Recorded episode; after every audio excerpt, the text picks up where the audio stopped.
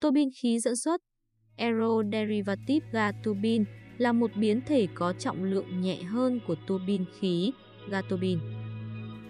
Các tua bin khí dẫn xuất thiết kế dựa theo các động cơ tua bin khí trên máy bay hiện nay, nhỏ hơn và nhẹ hơn các tua bin khí công nghiệp.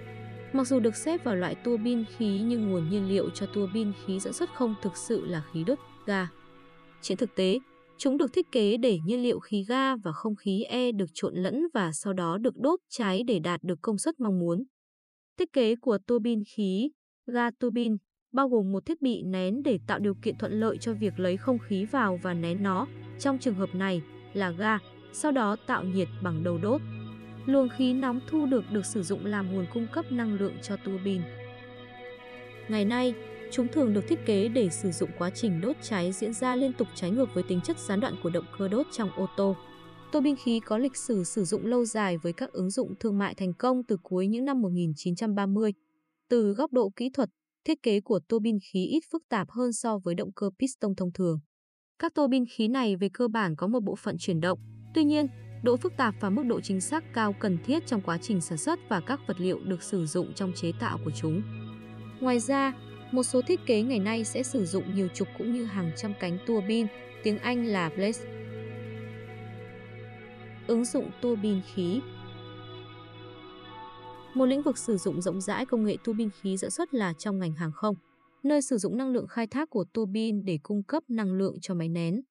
Không khí nóng thoát ra khỏi tua bin được sử dụng để tạo lực đẩy bằng cách đẩy không khí vào bầu khí quyển thông qua vòi xả. Tua bin khí không được sử dụng trong máy bay hoặc các thiết bị liên quan đến hàng không khác sử dụng một phần công suất của chúng để cung cấp nguồn cho thiết bị nén. Công suất của chúng sẽ dùng để chuyển động cho một thiết bị chuyển đổi năng lượng có thể là máy phát điện hoặc có thể là chân vịt trên tàu.